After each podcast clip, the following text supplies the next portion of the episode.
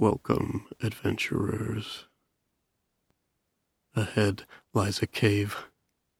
Within, something that threatens to undo hundreds of years of belief.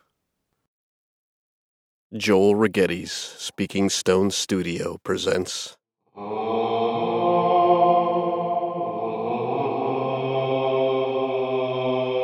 Tales from the Dungeon.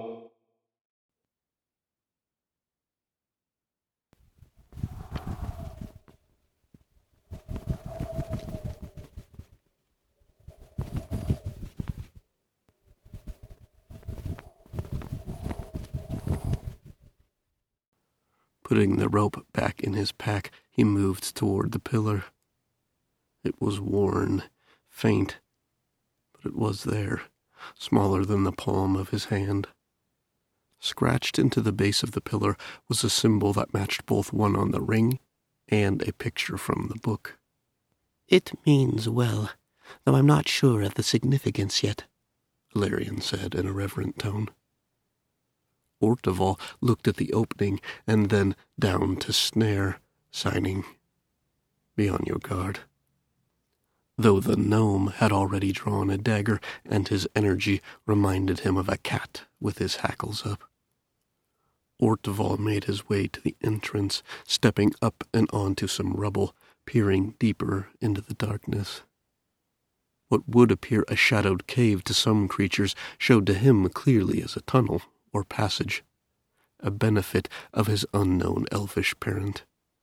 As he looked, it became clear that past this deteriorated opening there were signs of intentional construction. Smooth walls at expected angles rather than the irregular bumps and jogs of a naturally occurring cave. At the edge of his enhanced dark vision, the passage appeared to open into a chamber. Orteval stepped back out. There is at least one chamber within. I can take snare and explore ahead, come back and report. Even before his words had finished, he could tell Ilarion was preparing an argument, and Winrid's offense at the prospect of being left out was setting in on her face. So he plowed on. Or we could all go as a group, but with great caution. I think it is best if we go together, Ilarion said. I am the one who has led us this far. My knowledge might be needed within as well. It would be unseemly for me to accept pay and no risk, Winrid joined in. I would not have it said of Winrid that she stood aside while others pushed forward. No, unless you command me to stay back, I shall press on in assistance and defence of my companions. That was more words than most would have spoke to say, I'm coming too, but after eleven days with her, Orteval knew she was far from done speaking. Which weapon should I use, do you suppose? A spear would be my preferred choice. However, in tighter quarters, it can be more appropriate to use a short sword and shield, or a short sword and dagger. What say you, Orteval? How looks the terrain ahead? He could have cared less, but wanting to keep the opportunity for continued questions to a minimum, he had said he thought a sword and shield best. Kneeling, he had untied a lantern from the side of his pack. As he rummaged to find the flint and steel, Winrid started again. I have no need of the light. My eyes work quite well in both the dim and even total dark. Orteval took that as confirmation of his belief the woman had at least some dwarven blood in her. It is for our companion here, Orteval said with a nod of his head toward Ilarion. Oh, yes, my apologies. I was just saying for myself it was not a necessity. Carry on, Winrid responded. As Orteval lit the lantern, he could hear Winrid speaking under her breath. And so brave Orteval lit the party's source of light as they readied themselves to enter the unknown under the mighty, mighty Shalshalis, mother of mountains. Snare, face red with irritation, cast one last look in Orteval's direction and then made his way in without waiting. Ilarion, Winrid, and himself were less than a half bar behind the gnome. Past the first twenty feet, the rubble ceased, and the passage was clear. Another forty feet brought them to the chamber Orteval had seen from outside. It measured roughly forty feet across and was completely circular. At its center stood what looked to be a stone well. The floor was tiled with a geometric pattern that was reminiscent of some he had seen in Borgen, but less intricate somehow. Older. Other than the well, the room was empty. Besides where they had entered from the south, there was an exit from the room in each of the other cardinal directions. East had been a passage similar to that they had entered through, but in even worse shape. After ten feet, fallen rock and rubble covered the floor. Holding the lantern aloft, it could be seen that the passage was filled near to the top, another three paces past that. Hopefully, this was not the way, Orteval had thought. Clearing this passage would take days. West lay a hall forty feet in width, the walls curving up into an arched ceiling reaching twenty feet above the floor. High on the south wall were cut windows or air vents through which muted daylight spilled. Remnants of furniture, broken pottery, and glass littered the floor. They identified a rusted trowel and a few other small items that gave the impression that they were once tools. Common consensus was that what they were seeing was the remnants of a workshop. But it shed no further light on their search, so they had returned to the main chamber. North had been a passage ten feet in width, and though it continued some thirty feet or more to a dead end, only twenty feet in, on the west, lay a massive door of stone. A small puddle stood at the base of the door. It appeared the door was made to slide. There was a carved handle of sorts. Pulling and pushing had no effect. Wenred was on a long dissertation about the prevalence of false doors in dwarven construction when Snare finally noticed the smallest of holes in the door. After over a year of traveling with the gnome, Orteval felt this was the first time he had seen Snare truly excited. The gnome's eyes sparkled, his hand dropping to a pouch at his side. Out came a few small metal implements. It didn't even seem to bother the bearded rogue that Winrid was still talking. Tools inserted, the gnome's face became expressionless. Just after a half bar had passed, there was the tiniest of ping sounds. Snare reached up and slid the door aside with unexpected ease. Orteval smiled. Good work. Snare, surprisingly, frowned. Took too long. His signed reply. The passage ahead was also ten feet wide and ended twenty feet ahead at a wood door. Three inches of standing water covered the floor of the entire passage. Snare splashed ahead to the next door. A thick beam was locked in place across the face of the door with a heavy chain. Snare squinted his eyes, blowing out a breath. He shook his hands and went to work again. Seven beats, a click, and Snare snatched the open lock off the chain, tossing it in the air and then catching it.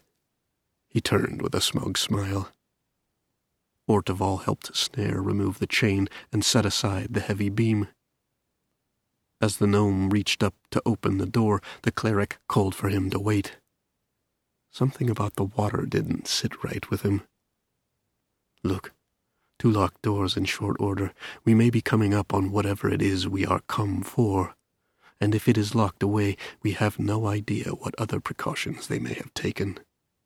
Snare considered him for a moment, and then held out his hand in a be my guest gesture.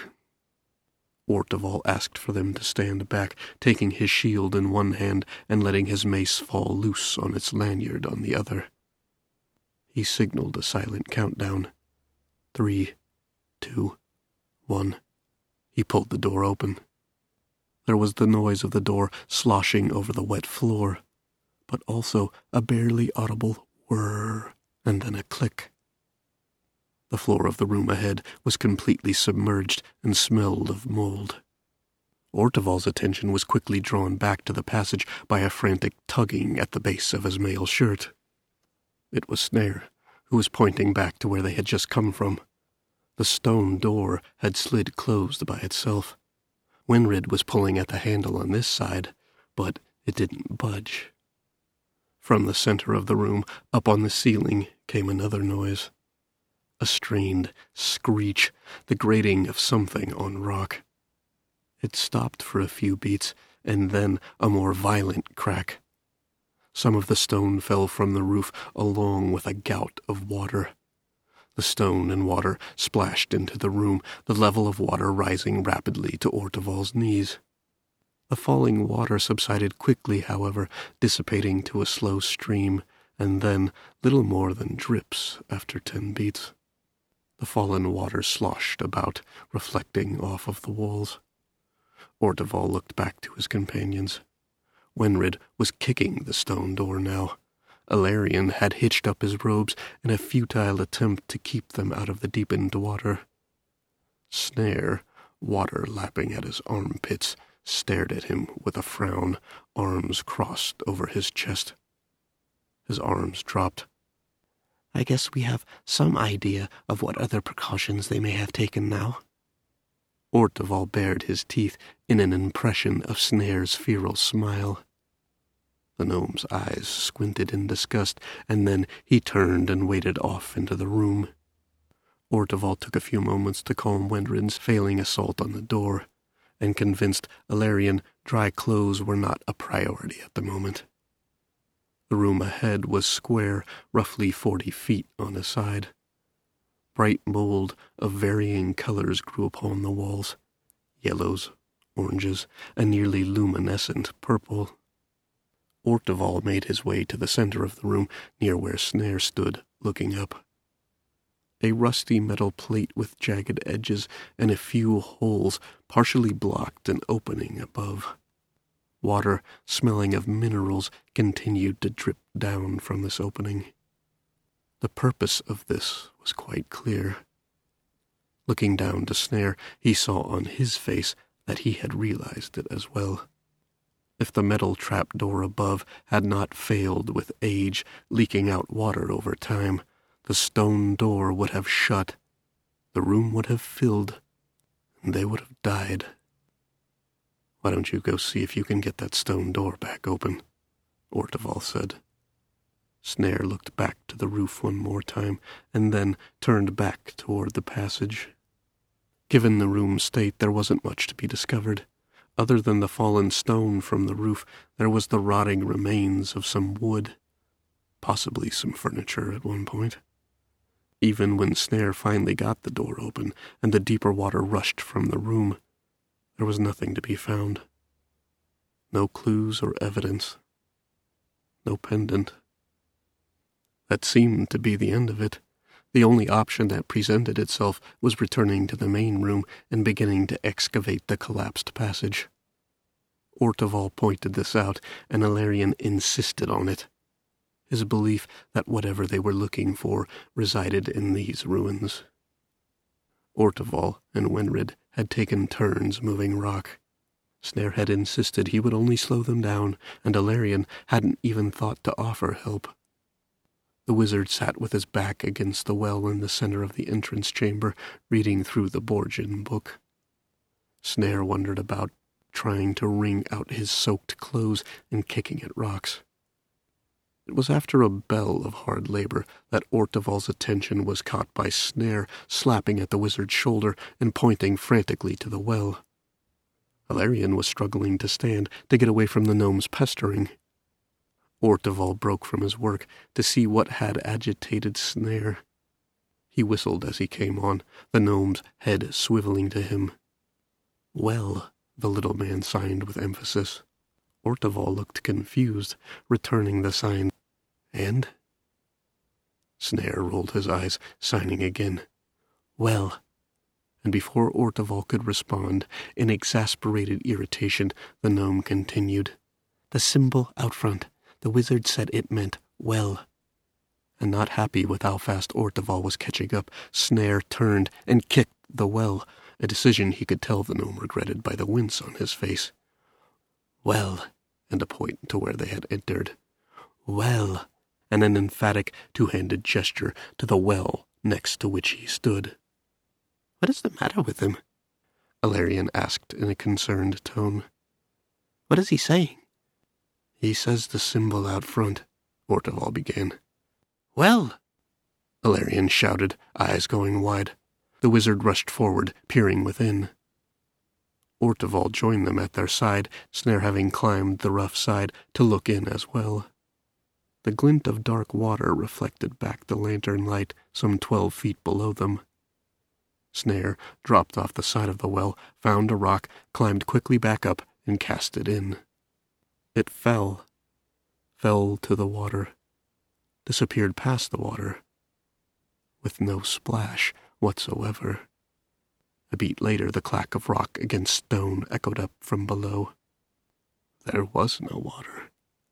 It was an illusion. Wenred had rambled on about how it was hardly surprising Snare had discovered the ruse, given Gnome's penchant for illusion. They all ignored her as they unpacked rope and searched for the best thing to tie off on. Snare was lowered down. It was odd to watch him disappear into the water with no splash, swallowed by the illusion. A moment after they could see him no more, there was a tug on the rope. Pulling him just back into sight, the gnome signed. Another thirty feet to the floor. Lower me down to investigate. We'll tug three times to let you know it is clear. Orteval nodded, and the gnome disappeared a second time. He felt when the weight released. Orteval hated waiting in situations like this, hated how time always felt longer. But soon enough the tugs came. Wenred went down next, then Alarion, and finally Orteval. Their descent brought them into a large room. There were some remnants of furniture and decayed rugs. Some sort of common or living room, it seemed. A door to the south led to a smaller room that was partially collapsed. Hard to tell in the condition it was in, but it may have been storage. North was a door that led to an even smaller closet.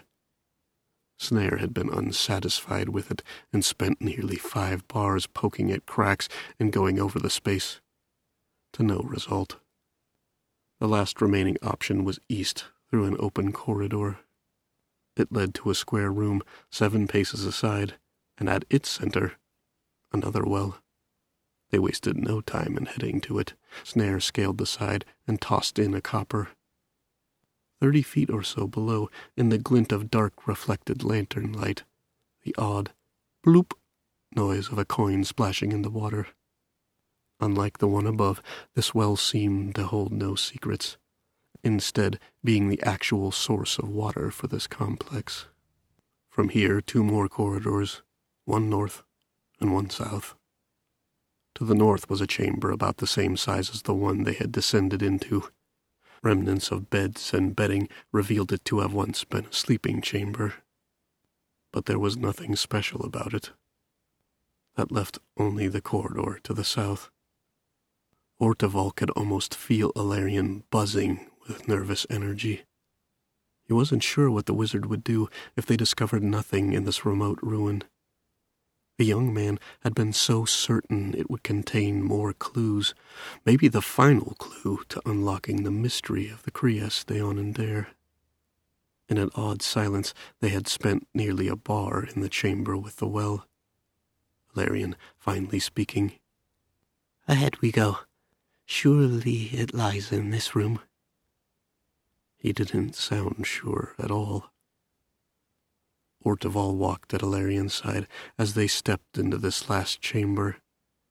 It was large, round, sixty feet in diameter, with a dome roof that reached some thirty feet above the floor.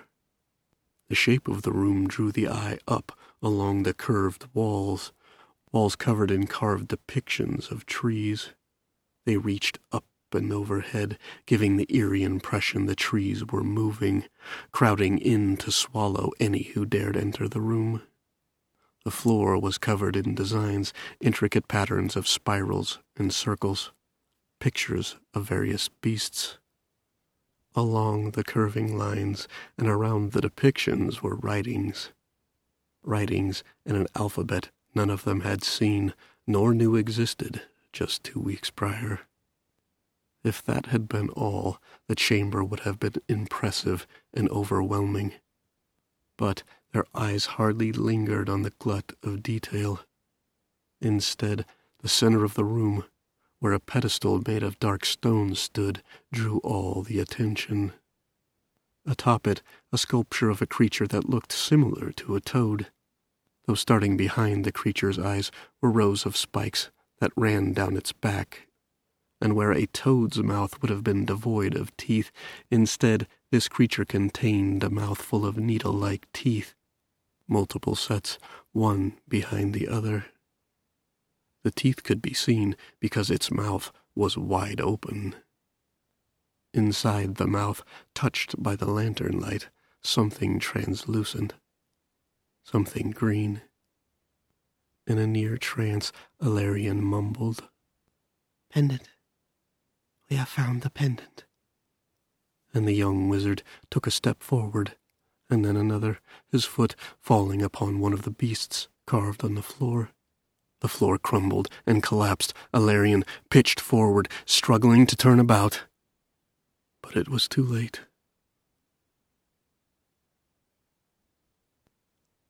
The object of over a year's journey is at hand, but as Alarion made a fatal step, Stay tuned next week for the conclusion of The Fool's Errand that nearly changed the world.